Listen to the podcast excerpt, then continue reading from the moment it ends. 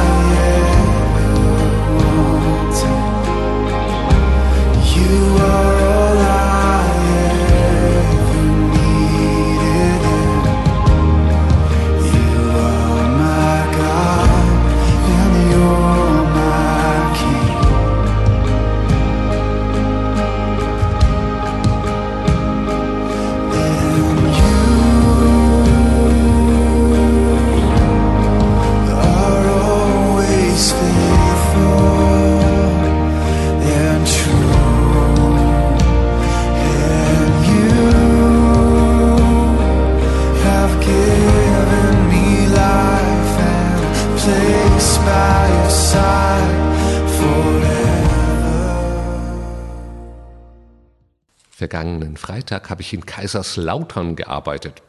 Als ich nach der Arbeit wieder in mein Auto am Parkplatz einstieg, landete gerade ein Großraumtransporter der US-Armee in Rammstein und flog direkt über meinem Kopf. Mir war klar, dass dieser wohl vom Osten kam. Die aktuelle prekäre politische Situation gewann an sichtbarer Realität vor meinen eigenen Augen. Meine Generation hat es seither mit Krieg recht wenig am Hut. Klar, man ist immer betroffen, wenn die Nachrichten vom neuen Kriegsgeschehen von irgendwo auf der Welt berichten. Doch jetzt greift Russland die Ukraine an. Das ist gar nicht so weit entfernt und wir alle sind schockiert. Wie konnte es so weit kommen? Wie gewohnt lasse ich die politische Situation in meinem Podcast mal beiseite und betrachte immer gerne die biblische Sicht. Nun, wir haben einen Gott des Friedens. Das lesen wir an ganz vielen Stellen der Bibel. Doch sind immer noch Menschen auf der Erde und Menschen sind bekanntlich egoistisch, machthungrig und von ihrem Charakter nun mal nicht ganz vollkommen. Wir kennen das aus dem eigenen Leben, da müssen wir gar nicht auf die Politiker sehen. Du kennst das selber. Du findest eigentlich immer einen Grund, um Streit mit deinem Nächsten anzufangen, nicht wahr? Was auf zwischenmenschlicher Ebene eine Herausforderung darstellt, ist es auf Länderebene erst recht. Das ist eine ernste Angelegenheit. Auch zu Jesu Zeiten gab es Krieg. Die Römer waren ständig am Kämpfen. Unsere Geschichtsbücher sind voll von Kriegen und erzählen uns sogar von zwei Weltkriegen. Jesus sagte nie, dass Krieg auf dieser Erde in der jetzigen Zeit aufhören würde. Nein, das sagte er nicht. Im Gegenteil, er prophezeite uns sogar sehr deutlich, dass wir von Kriegsgeschrei hören werden. Jesus ist der Friedefürst, aber seine vollkommene Herrschaft ist auf dieser Erde noch nicht angebrochen. Aus Liebe gab er den Menschen die Verantwortung für diese globale Welt. Ja, und was macht der Mensch wieder? Das geht so lange, sagt die Bibel, bis Jesus wiederkommt und für Gerechtigkeit sorgt. Bis dahin werden wir immer mit Krieg zu tun haben. Aber wie gehen wir ganz konkret damit um? Genau hier kommt jetzt unser Glaube ins Spiel, den wir tagtäglich und auch in dieser Situation brauchen. Jesus hat uns das alles vorhergesagt. Er sagte uns das nicht um uns Angst einzujagen. Nein, nein, genau im Gegenteil. Er wollte uns vorbereiten, mit seinen prophetischen Worten zeigen, dass er alles unter Kontrolle hat. In den Bereichen, in denen er, der Herr, jetzt schon sein darf, bringt er den Frieden in den größten Krisen. Das erleben wir zum Beispiel in den Familien, die Gott ehren. in den Ehen, die Gott ehren, in den Gemeinden, die Gott ehren. In Johannes 16, Vers 33 sagt Jesus, dies alles habe ich euch gesagt, damit ihr durch mich Frieden habt. In der Welt werdet ihr hart bedrängt, aber lasst euch nicht entmutigen, ich habe diese Welt besiegt. Was meinte Jesus hiermit besiegt? Bei Kriegen geht es immer darum, wer der Stärkere ist. Jesus hat das anders gemacht. Als er am Kreuz starb, war er dennoch als Gottes Sohn die mächtigste, weiseste und vollkommenste Person auf Erden. Er hat seine Macht aber nicht missbraucht, um Menschen zu unterdrücken. Nein, er starb am Kreuz, um das Böse zu besiegen. Wahre Größe und der wahre Sieg eines Herrschers besteht nicht darin, die Untergebenen niederzuhalten, sondern nein, eher im Gegenteil. Ein wahrer Herrscher liebt sein Volk und würde sogar sein Leben für sie geben. Das ist das, was Jesus getan hat. So hat er das Böse besiegt. Das alles hast du vermutlich schon gehört und verstanden. Wie gehen wir jetzt aber mit der aktuellen Situation um? Drei Dinge sind wir hierzu eingefallen. Erstens, wir beten natürlich für Frieden. Mögen Politiker wieder das Gespräch finden und zur gegenseitigen Wertschätzung zurückkommen. Gott kann durch Träume zu Schlüsselpersonen über Lösungen sprechen.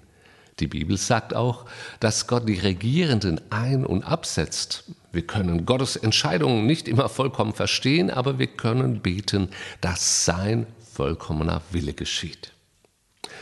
Zweitens, du kannst Christen in der Ukraine finanziell unterstützen.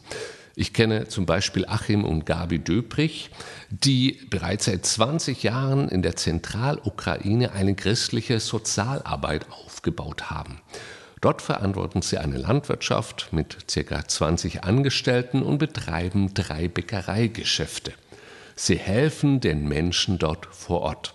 Du kannst gerne mal ihre Webseite besuchen, die lautet nehemia-freundeskreis.org. Du findest den Link auch in meinen Show Notes. Das Dritte, was wir tun können, es gibt nun viele Flüchtlinge, auch Glaubensgeschwister, die jetzt ein Dach über dem Kopf benötigen. Gerade heute hörte ich vom Gospelforum Stuttgart, die hier eine Initiative statten, da es bestehende Kontakte in die Ukraine gibt. Über die Webseite ukraine-jetzt.de kann man dort eine Unterkunft für Flüchtlinge anbieten. Auch diesen Link notiere ich zu dem Text dieser Folge. Jesus hatte recht. Wir werden in dieser Welt hart bedrängt, aber mit seiner Hilfe werden wir auch diese Zeit wieder siegreich meistern. Wie zarte Blumen ohne Wasser verdorrt, so sind wir ohne dich. Wie müde Wanderer ohne Richtung verloren, so sind wir ohne dich. Bei dir ist Leben, bei dir ist das Wasser, die Kraftlosen richtest du auf. Bist unser Zuflucht, ja du bist die Quelle, denn mutig blühen hier wieder auf. Wie Segelflieger ohne steigenden Wind, so sind wir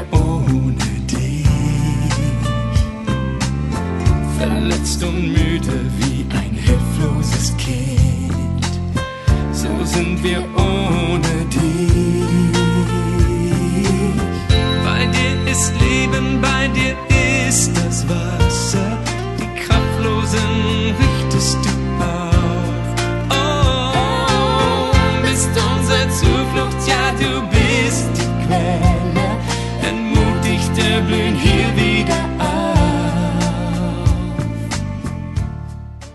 Da wünsche ich uns allen, dass diese Woche hoffentlich wieder mal gute Nachrichten zu uns kommen. Dinge können sich schnell ändern, insbesondere wenn wir anfangen zu beten. Sei ermutigt bei allem, was du tust. Ich wünsche dir eine gute und vor allem gesegnete Zeit. Bis dann. Wie eine Geige ohne Seiten verstummt, so sind wir ohne.